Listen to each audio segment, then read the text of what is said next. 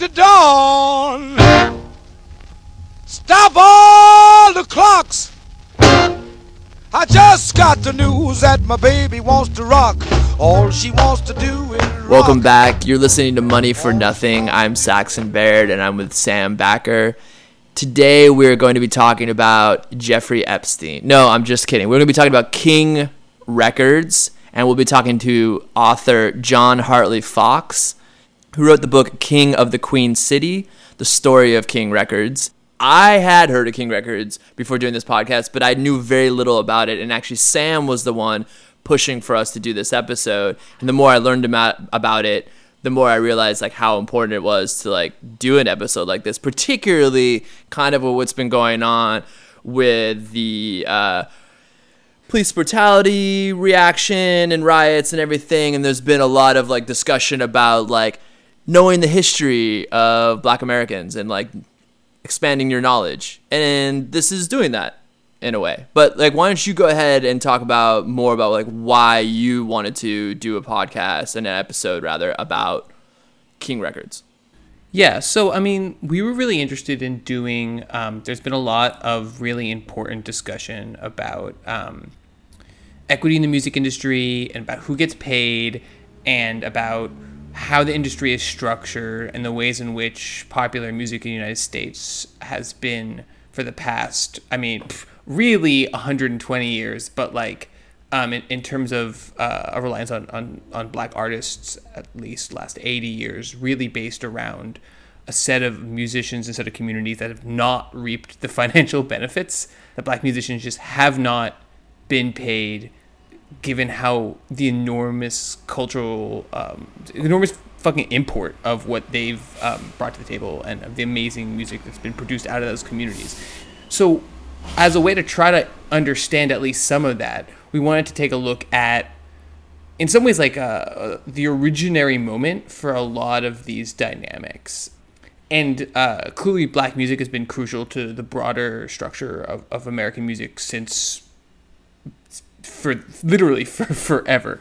But there's a kind of crucial moment in the 1940s and 1950s when not white musicians playing kinds of black music, not kind of copies of copies of copies hitting main the mainstream record buying public. When you actually get black artists playing black music crossing over into what's becoming a very new mainstream.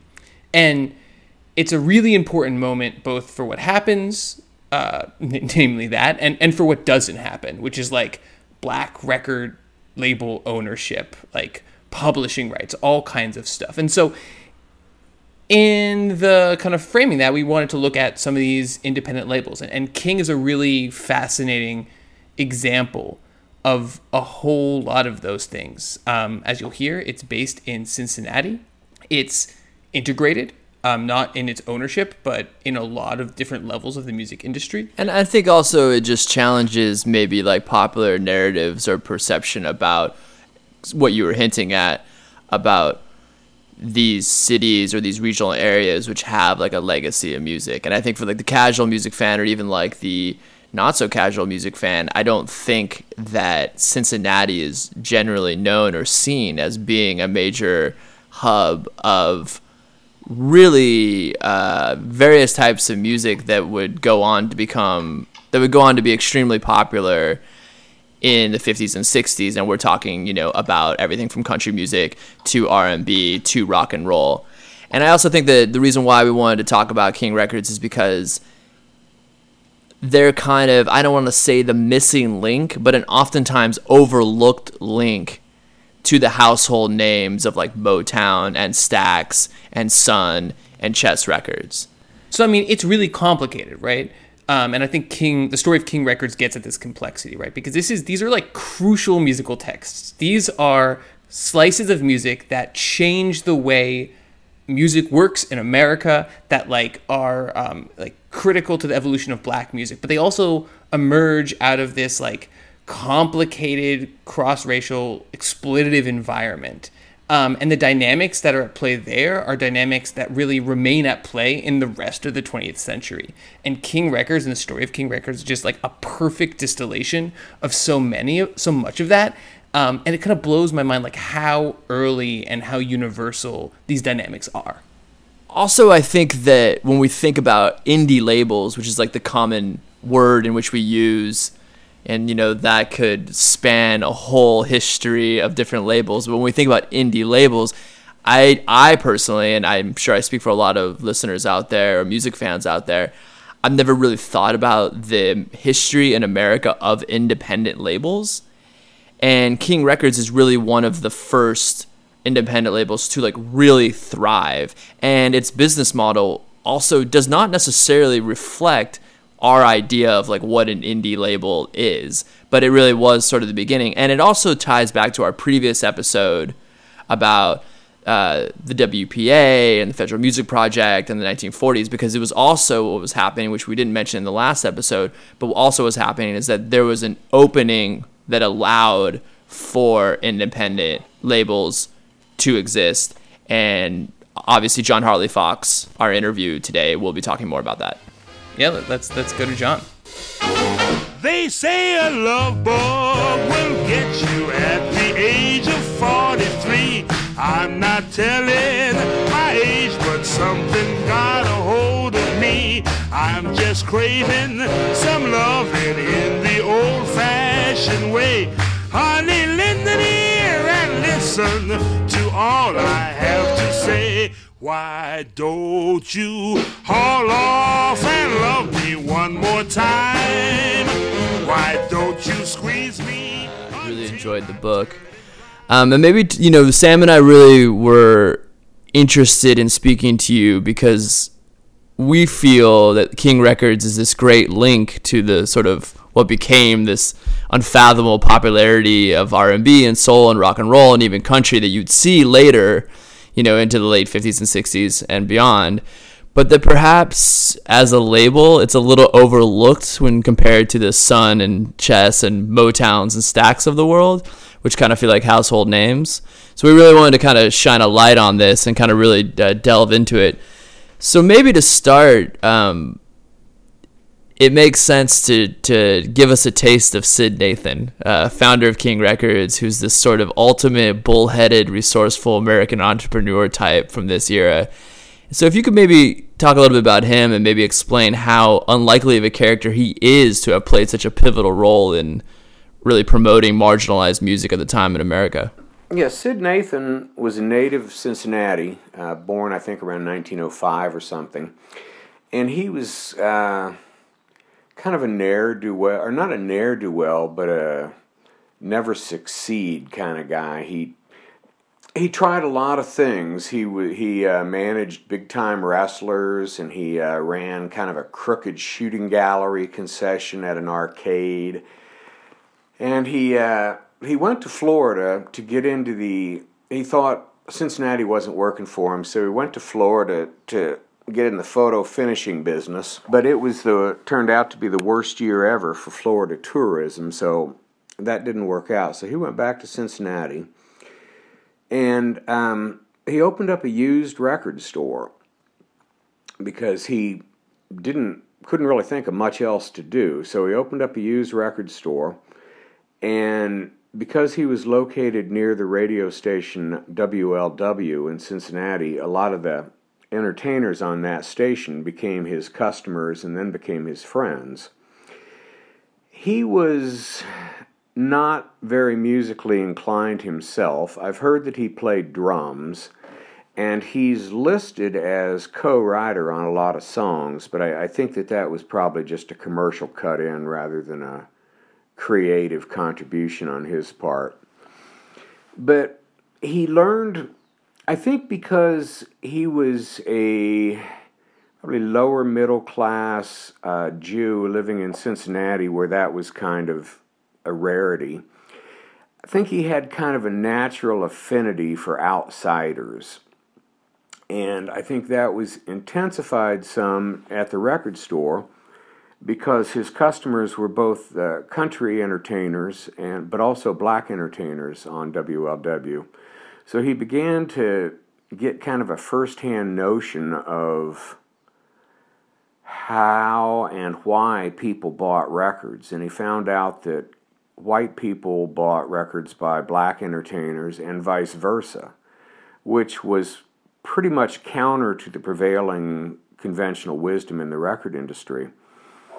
So I think he kind of realized early on that it was sort of a class thing. I think that in the South and in the Midwest, poor people were poor people, whether they were black or white. That poor black people and poor white people had more in common than, you know, poor whites and rich whites.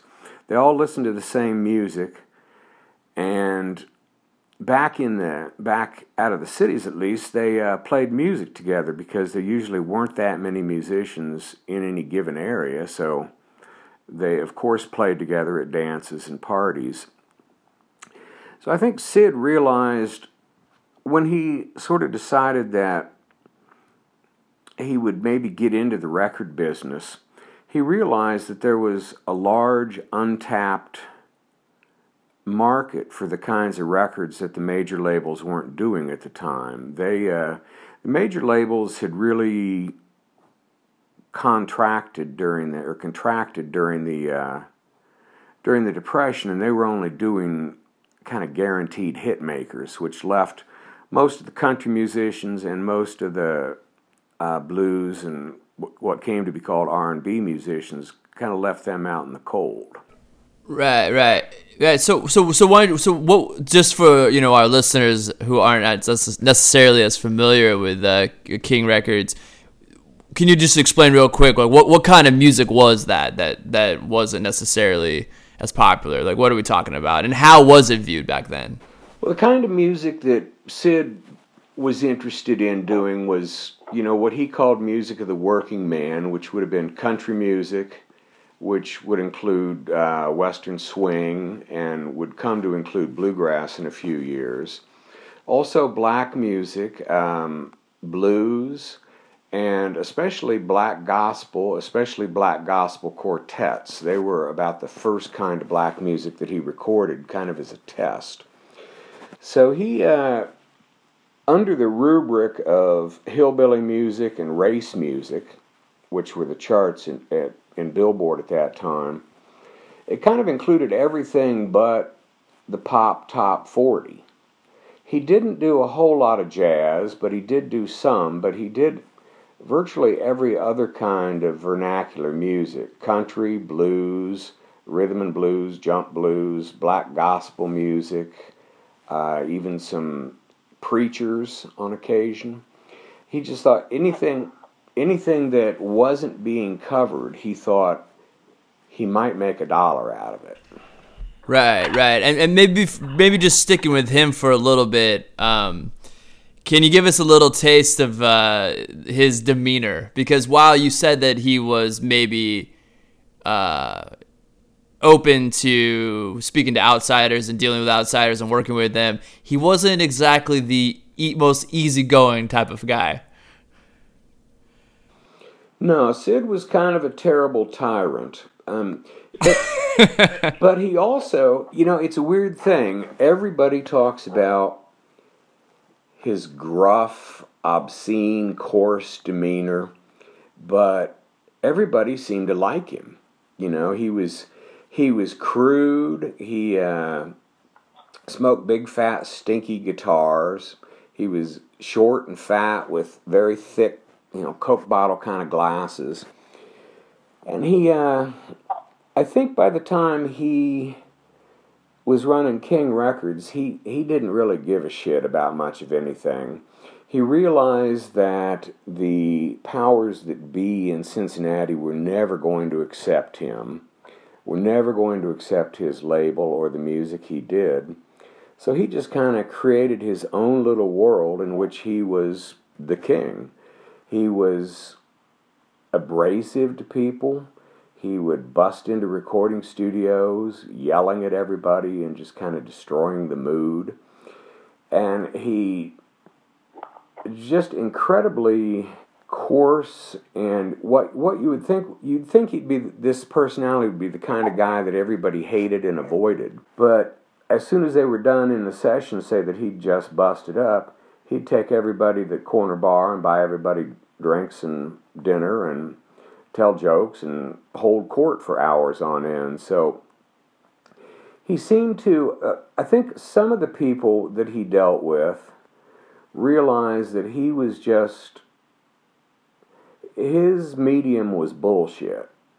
And he used that. I don't, I don't think he necessarily felt a lot of what he said. It was, some of it was uh, designed confrontational to just get people on edge so they would produce better in the studio. You know, Grandpa, Grandpa Jones used to talk about Sid would make him so mad that he'd just run back into the studio and say, Well, I'm going to show that son of a bitch. I'll just, I'll knock him out with this. So he'd do that, and Sid would just be sitting in the control room kind of grinning to himself, knowing that in this case it had worked he had inspired Grandpa Jones to do something he might not have been able to do otherwise. But he was he was brash. He was full of himself. He had a lot of confidence. Um, but he also he was he was a very strange combination of people. You know, like Walt Whitman said, "I contain multitudes," and Sid definitely contained multitudes. Um, you know, for both good and bad. He was just if you were in his world, you sort of accepted that it was his world.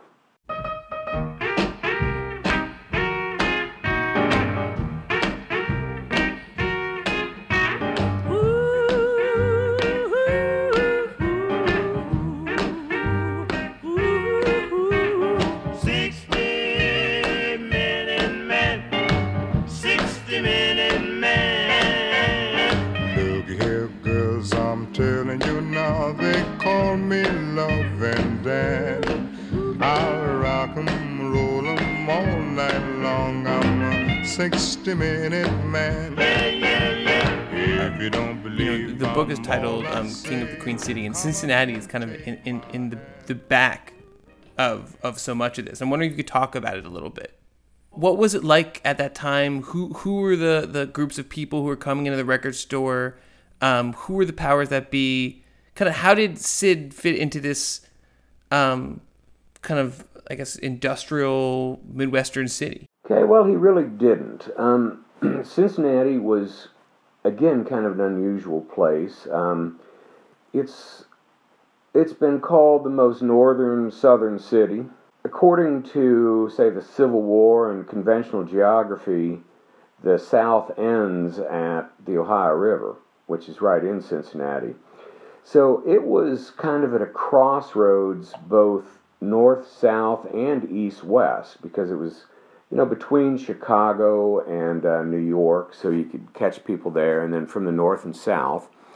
It was a very conservative city, a very Republican city, and I think you could probably fairly call it a, a fairly racist city. Um, there were a lot of blacks coming into Cincinnati from the south, from Alabama and uh, Tennessee, and there were even more uh, migrants coming in from Kentucky, Tennessee, West Virginia, uh, Virginia the South, um, white people leaving the farms to come to Cincinnati for industrial jobs. So Cincinnati was about the southernmost place you could cash in on those uh, industrial jobs. They call, uh, in, I grew up in Dayton, Ohio, and there's the, the highway there uh, Route 25. It's Interstate 75 now, but it was 25, and they call that the Hillbilly Highway. That people leaving people leaving the South would sort of basically go as far north as their car and their finances would take them. Cincinnati was the first was the first stop on the trail, and Detroit was kind of the promised land.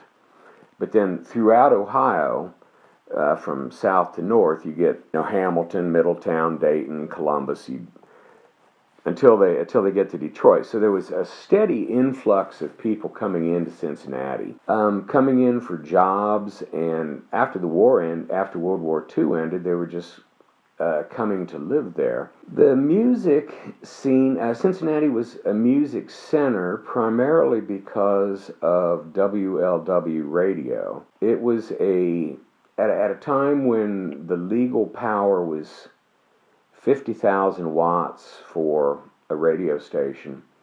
WLW got a special permission to broadcast at 10 times that power, 500,000 watts.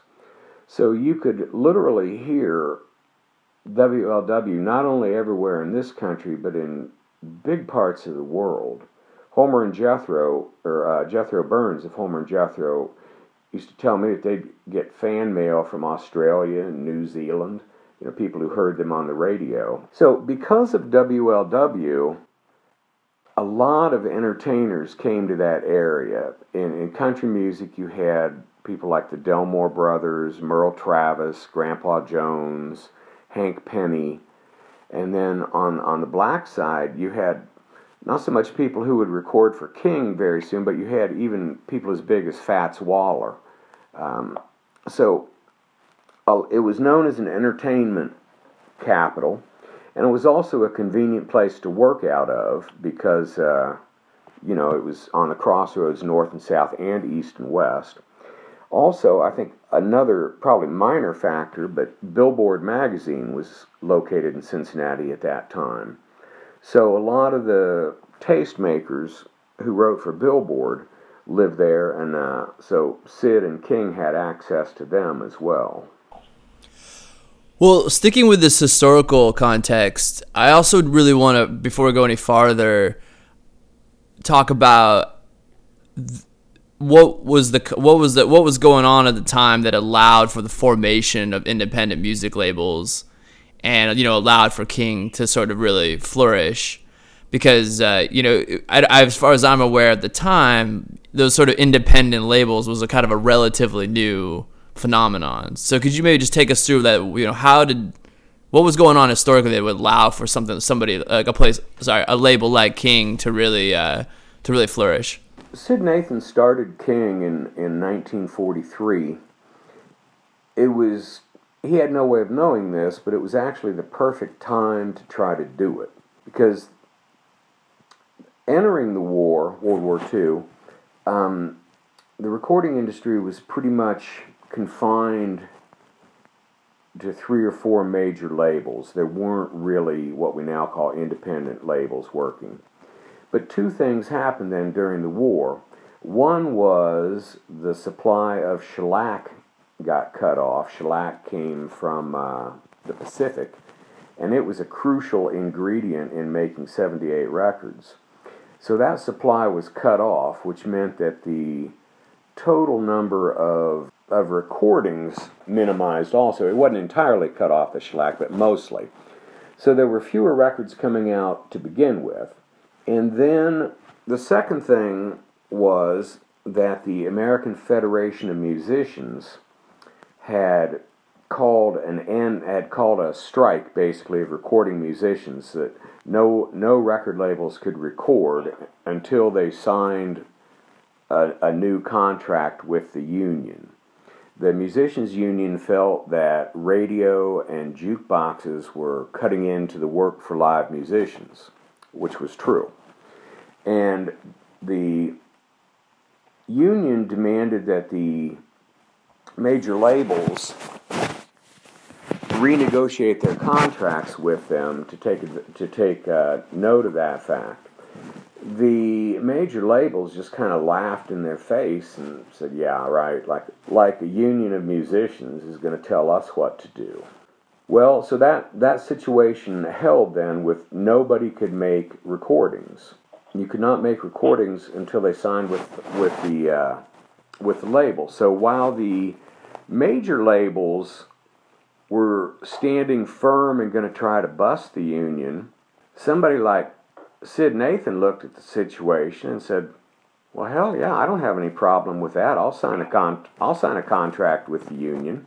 So the independents were the first to do that. They came to terms with the union, so the union allowed them to record. By the time that the major labels realized what was going on, the window had been opened, and people like Sid Nathan saw that that this strike actually gave them an in where they wouldn't have been able to get in before. So they settled with the uh, union, And King was one of the first to do this, one of the first to become an independent label. And what this meant then practically was the major labels were sort of caught on their heels by this, and because of both the war and the recording ban, the majors didn't have much in the way of back catalog that they could put out to compete with these new records that the independents were coming out with.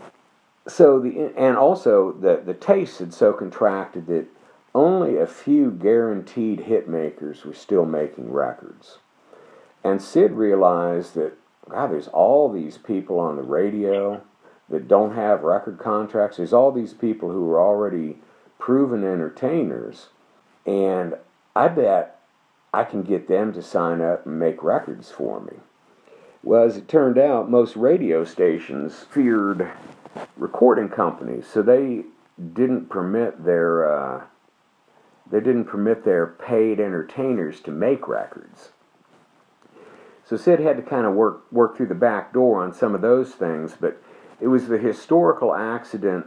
I, I think three things actually. I said two, but it was the lack of shellac, uh, the musicians' strike, and then with people coming, with soldiers and sailors coming home from the war, they found that tastes had become regional tastes had become more national and that there was a lot bigger audience now for country music and forms of black music that people had heard in the service that they maybe had never heard before. So there was, I think, a new audience too that was ready for new styles of music, new artists, and kind of harder, harder hitting musics that they had developed a Um, taste for. in some ways then uh, a label like king could in some ways it, it seems like they could almost exploit that gap because of their size right that they didn't need to put out a record that was in order to be profitable put out a record that's going to sell across the whole country. They could put out records that are going to sell to specific smaller pockets where they knew there was already an audience. Yeah, that's that's exactly right. Two two things about a label like King, they could they could move more quickly than a major label could, and they also well at that time there were national hits, but there were still regional hits. You know, you might have records in ten or twelve pockets around the country that it could be a hit there and nowhere else, but a quick moving label like King that was small and with almost zero layers of bureaucracy to get through. If one of your talent scouts or one of your distributors heard a record say that was breaking in Los Angeles, you could go ahead and record that in Cincinnati with one of your own artists and get that out on the market and probably have a southern an upper south midwestern hit before the other record ever got out of California. Yeah, that explains a lot to me because in reading your book, I noticed there was like a lot of covering of covering of covering. yeah, and but I, I understand now that actually part of that was just actually like a regional thing. Yeah, it was. I mean, if if there was a big hit, most labels would try to cover it with with one of their own acts because the belief then was that the song was the important thing and the artist was less important, so that people would buy the record because of the song. And it didn't necessarily matter if it was Cowboy Copas singing it or Gene Autry singing it, you know.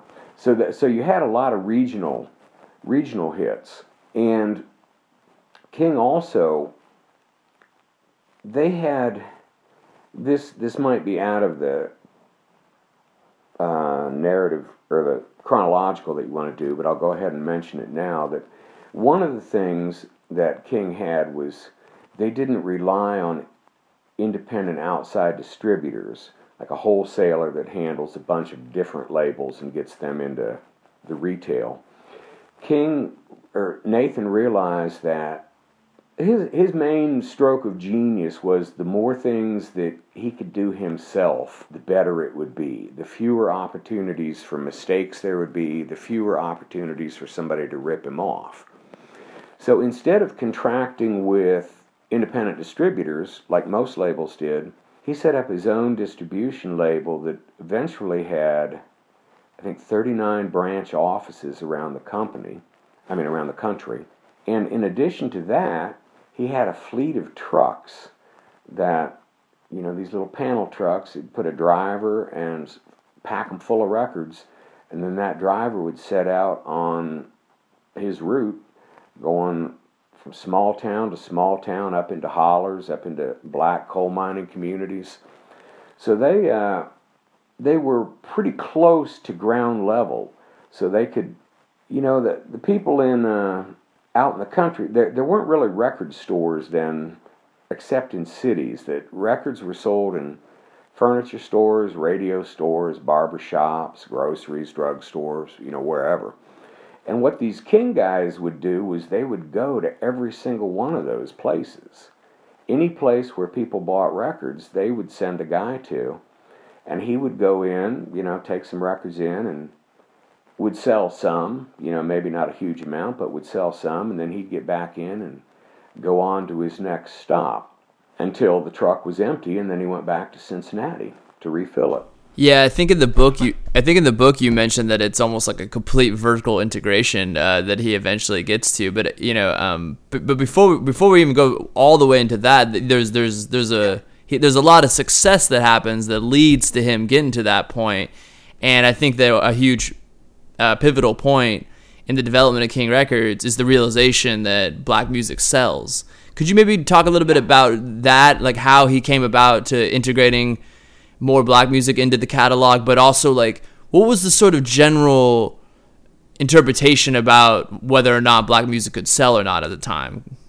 People thought black music could sell, but only to black people. Sid knew from working at his used record store that that wasn't necessarily true. And also, if you just think about it for a minute, in the South, until like the 50s, there weren't really radio stations that programmed black music for black people. So black folks in the South heard the same country music that white people did. You know, they heard they heard pretty much all the same music. So so there was crossover. When Sid started his label, though, it was going to be a hillbilly label, um, basically using talent from WLW. He realized, though, pretty early on that you know, we're leaving a lot of money on the table here. Black people do buy records. So he went into it with kind of char- uncharacteristic caution. He started a, a, second label called Queen that um, was going to be devoted to black music. And the first releases on Queen were black gospel quartets and kind of jump bluesy things by people like Bull Moose Jackson and uh, Lucky Millinder, things like that. After a pretty short time of having King and Queen as parallel labels, he realized that that was that didn't really reflect his thinking that they were two completely separate styles of music and it didn't really make economic sense that you're leaving all this all this music and all this money on the table. So he despite warnings that you can't have both black and white music on the same label. He decided just to merge it all into King, which I viewed kind of was was kind of a promotion of sorts for the artists on Queen. They were, you know, it, he was sort of going past Plessy versus Ferguson, saying, you know, we're not going to have separate but equal. We're going to have one label now. Everybody will be sold by the same distributors. We'll, we'll handle everything in hand. And he had success with that. Um, the black gospel records were quite popular in the Upper South. Things like Bull Moose Jackson were popular. And there was a whole kind of revolution in um, R&B music at the end of the war that just really burgeoned out into a successful music. So King did have success with those, and you know, success begets success. He would, the more people who sold, the more he expanded the label. And I think one of one of his genius things was that this is kind of an oversimplification, but he looked at music and saw it's all the same thing. You know, Hank Williams and Muddy Waters are the same thing, really. They're the, they're the flip side of the same coin. They're singer songwriters singing a deeply regional kind of music, but it's essentially the same thing. Uh, Dixieland jazz and bluegrass are essentially the same thing. It's, it's all music. And while he recognized genres and styles for marketing, he didn't necessarily, well, he didn't at all view them as ironclad rules for in the studio. I mean, he had, Grandpa Jones told me that Sid asked him one time if, if he would record with Bull Moose Jackson. You know, Bull Moose was a, a black saxophone jump blues singer. So Sid had the idea of putting Grandpa Jones and Bull Moose Jackson together. And, you know, Grandpa said, Yeah, sure, hell, I'll do it. Because one of the things I found that most of these guys, they were so hungry for hits that they'd do anything. You know, they they would record, they would try any idea that no idea was too crazy. And a saxophone banjo record in 1946 might have been just what the world needed. But for one reason or another, that didn't happen. But he he did mix he, he crossed racial divides by mixing things. He had his white artist cover records that had been hits for his black artists, and vice versa. He used uh, black producers and black artists on country records, which you wouldn't think would have worked in the 40s, but it, it seemed to work fine. And he, uh, I think, you know, just seeing it all as you know, spokes of a wheel, maybe, or, or cousins in a big family or something, that he saw that this was all related and that a lot of the dividing up and segregating and rules were all just not only arbitrary but counterproductive and bullshit. There'll be no detours in heaven no rough roads along the way. I'm using my Bible for a road map. My last stop is heaven some sweet day.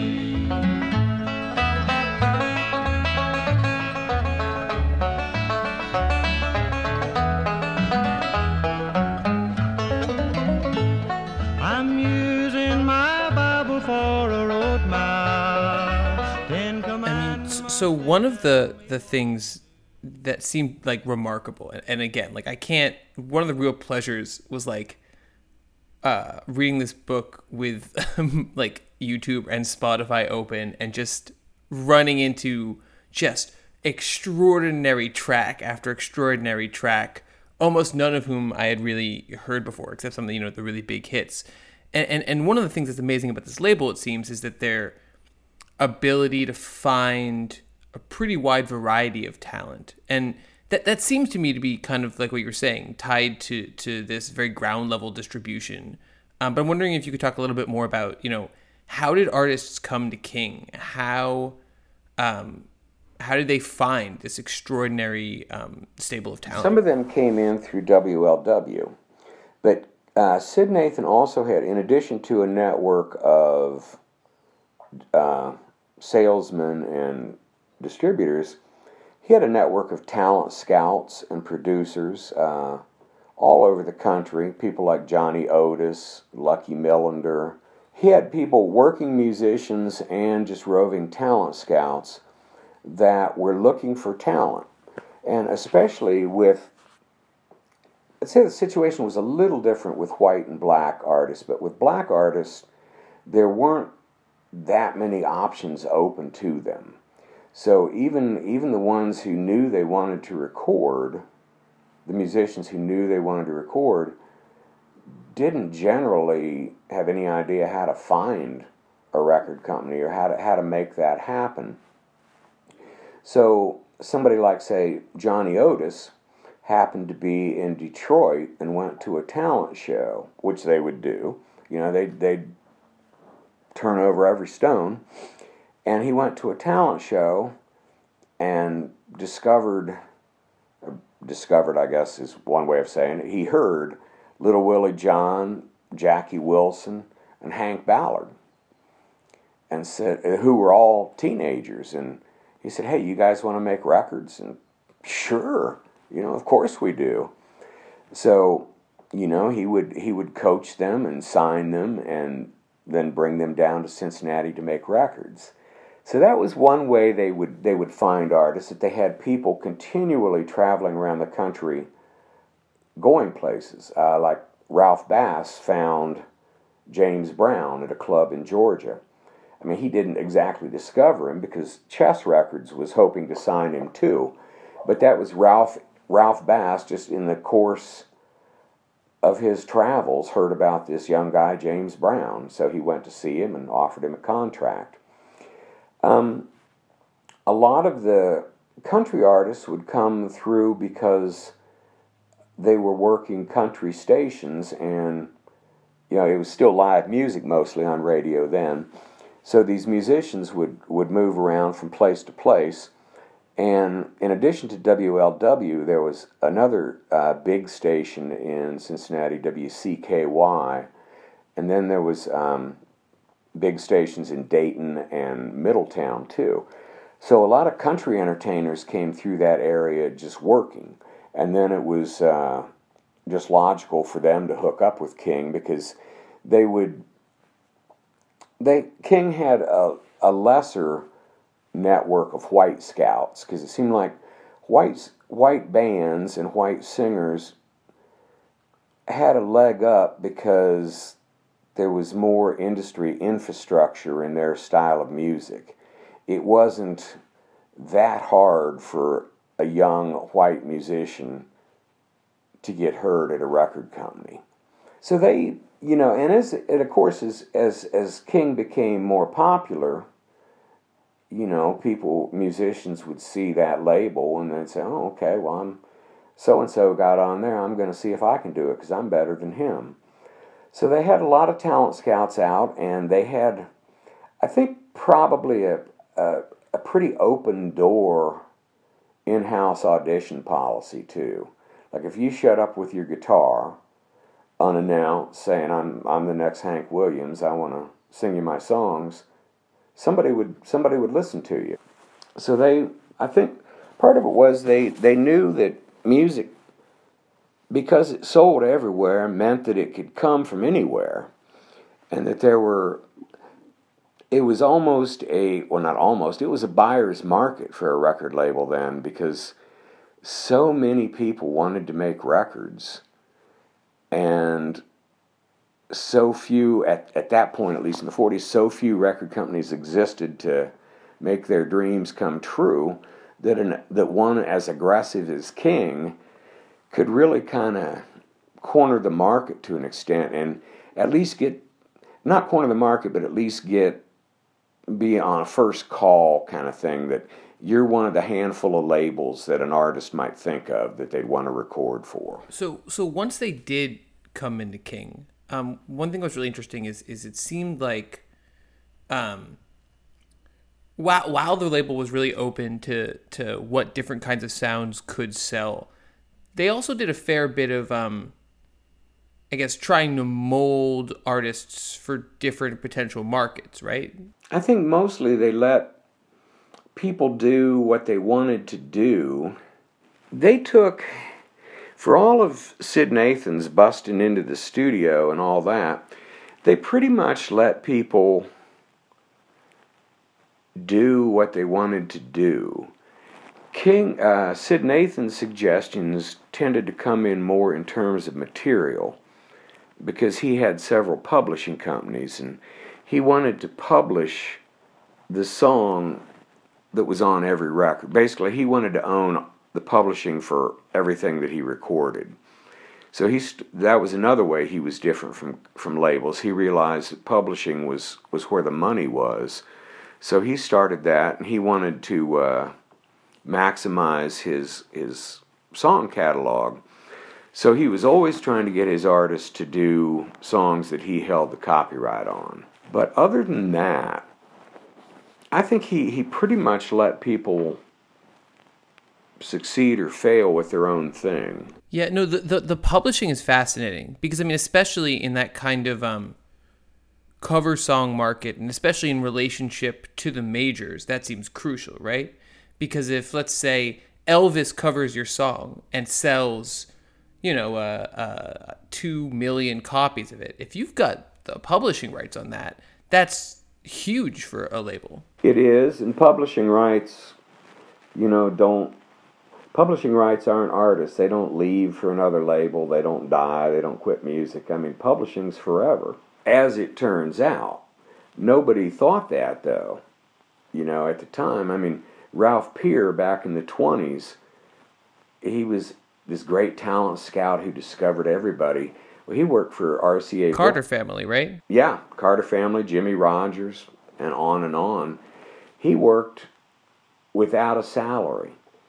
He told RCA, I'll, I'll do this work for you for free as long as I get to publishing on every song. he was the first person to really realize that, you know, publishing goes on forever, and if I can get 10 people to record this song, it's way better than having one record on it.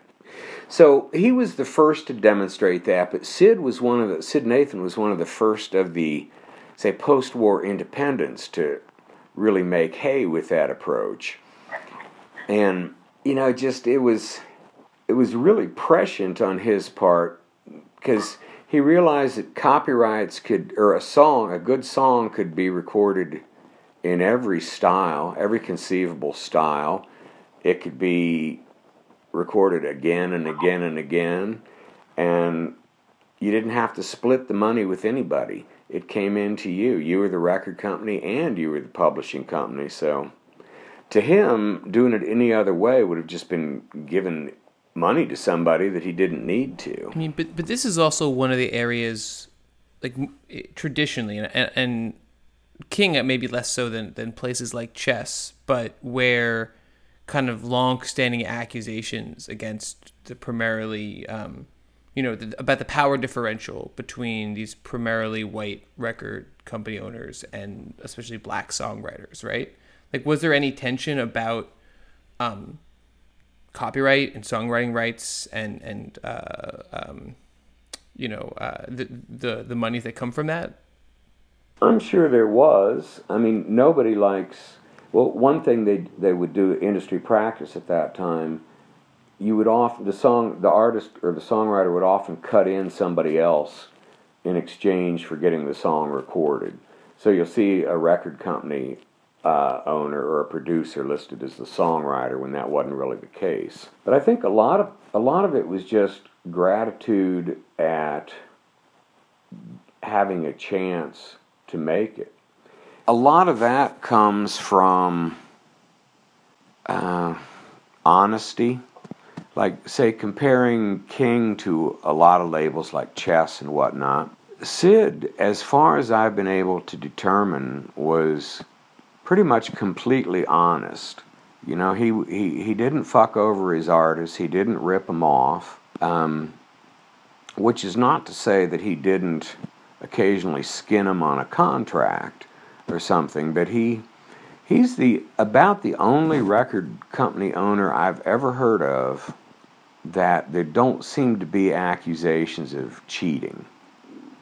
You know, I, I talked to a few people. Grandpa Jones is one. He has every royalty statement that he ever received. He kept them in a big box, and he's sure that Sid was completely honest with him. I think that that say, and Sid was honest with his label, with his artists in a way that most other independent labels or even major labels weren't. I, there was what I perceived to be kind of a racist hierarchy at, at Chess. Yes, they recorded black music, and yes, uh, you know, they put a lot of money in a lot of black musicians' pockets. I think Leonard and Phil Chess and Marshall Chess, all those, I think they were essentially racist. I think there was a, a level of condescension to their artists that I don't think existed at King. So I think, you know, the combination of being financially honest and also trying to relate equally at eye level with your artists instead of looking down. Like I, I've always been surprised when I read that Willie Dixon worked as a janitor at Chess Studios. You know, and he was writing half their hit songs, and they had him working as a janitor. And I thought, fuck, man, you you can do better for for the man than that. No, that that's a that's a really that's really interesting what you're saying about Sid Nathan because I definitely feel I feel the same way. You know, when you read through the history of this music, you you oftentimes, you know, the dark side is that you know a lot of these musicians were being screwed over, but you know, despite his uh, unsavory demeanor, he did seem like a fair guy. He seemed like a fair guy, and words aside, a respectful guy.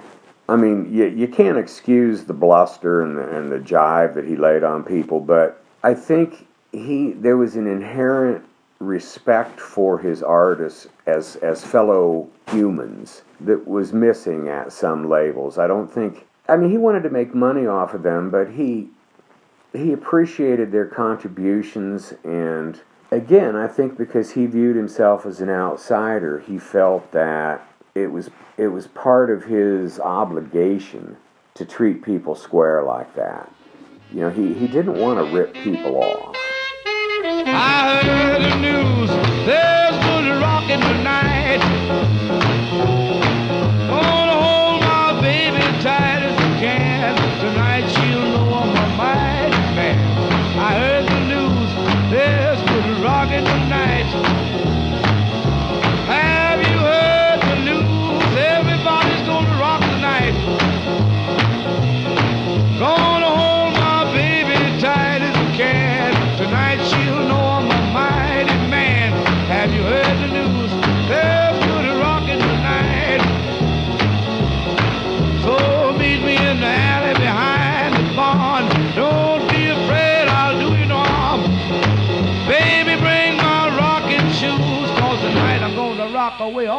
My blues. Have you heard the news?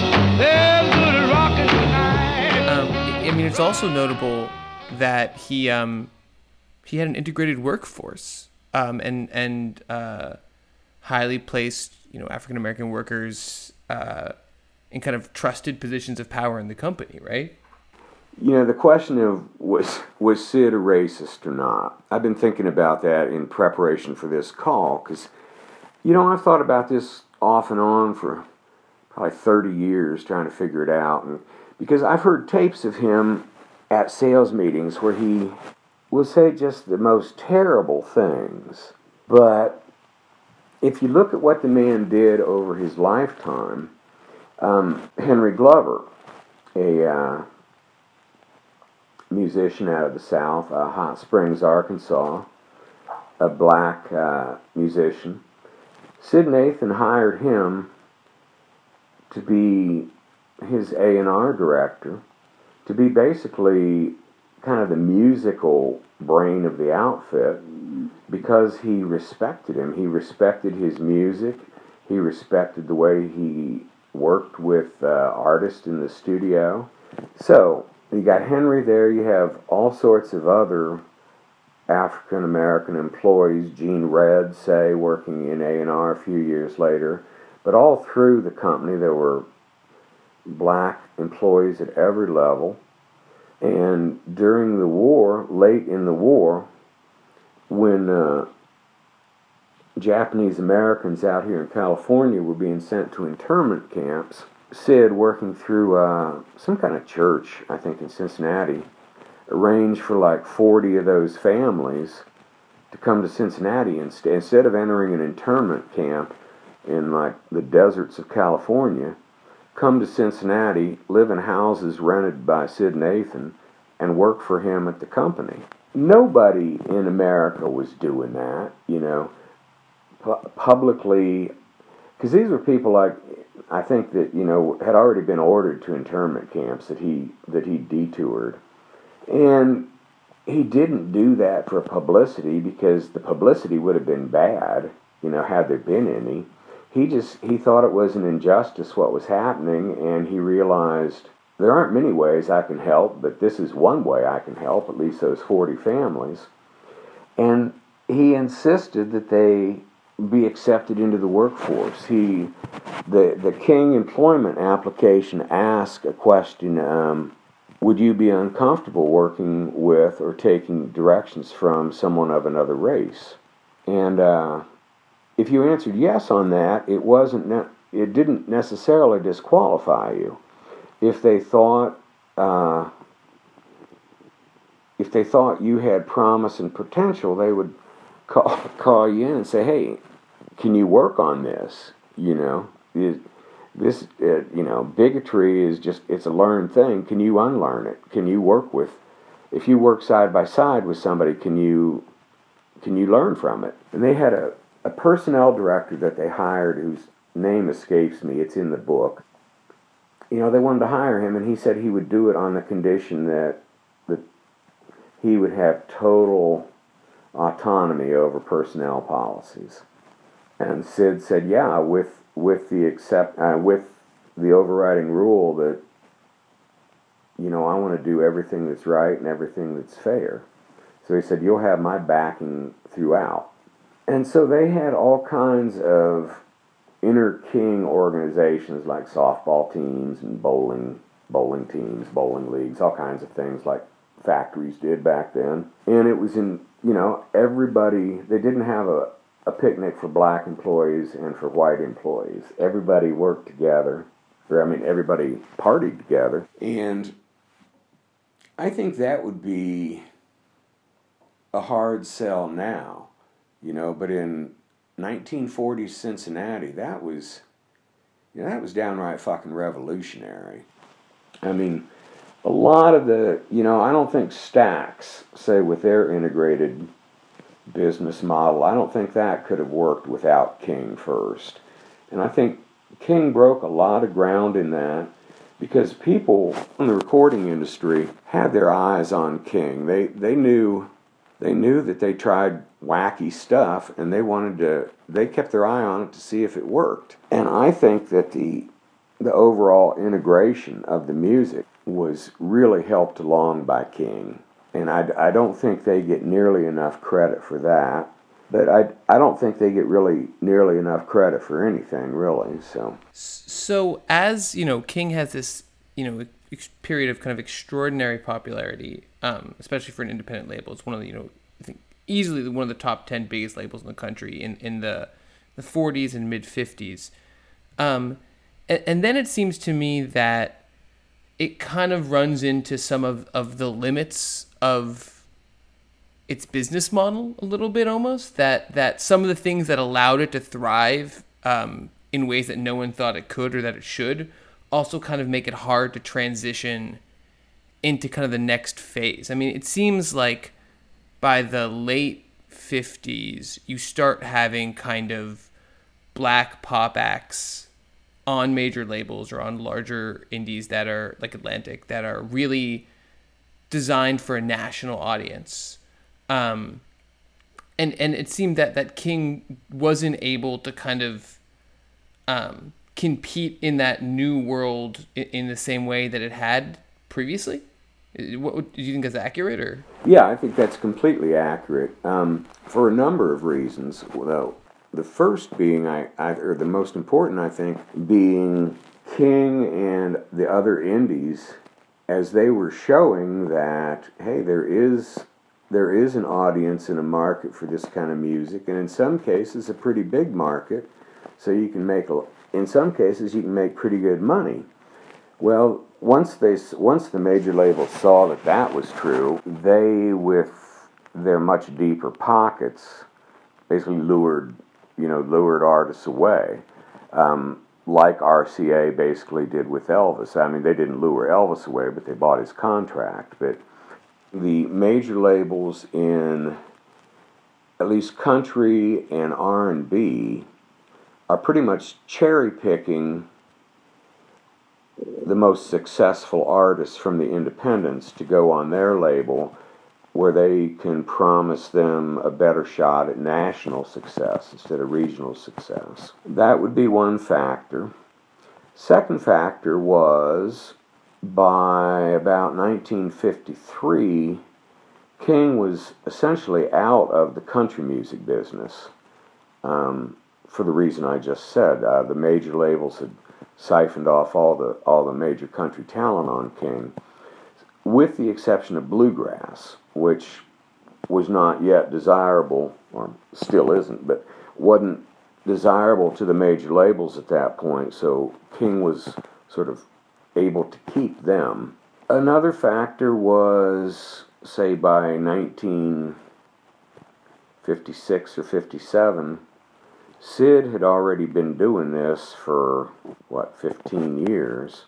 So he was kind of less interested in it and as he had gotten more successful, he was pretty rich now, so he wasn't at the at the uh, offices every day. He spent part of each year in Florida. So I think it was just sort of a lack of uh, executive fire. People like Henry Glover and Ralph Bass, the sort of the talent scout producers who had been so so good in the 50s, went off on their own things. So like just like the artists heading for major labels, the his A and R people headed not necessarily to major labels, but to other other ventures that were better paying. By about that same time, when James Brown started in the 50s, within a very short time, he was he was about the only artist on on King who was still who was still uh, selling records. But like you say, the business model that he had wasn't it. The business model that he constructed was set up at a need, at, at a need and at a poverty, at a time when he couldn't find and or afford people to record records, press records, make record jackets, get them in stores. Uh, so he did all that himself, and that scale was no longer viable uh, by about the mid to late 50s, too. I mean, distributors had gotten better, so you didn't necessarily have to do that in house.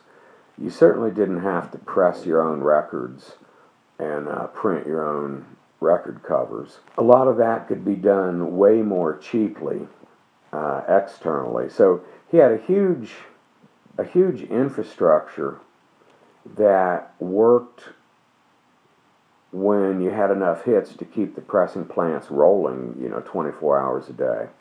But when you didn't have those hits, it just became a lot of uh, a lot of infrastructure that was costly to maintain and not all that uh, profitable anymore. Uh, Jon Hartley Fox, thank you very much for talking to us. That was really, really great. You're quite welcome. It was, it was a real pleasure. It was for me too. I love talking about this stuff. Anytime.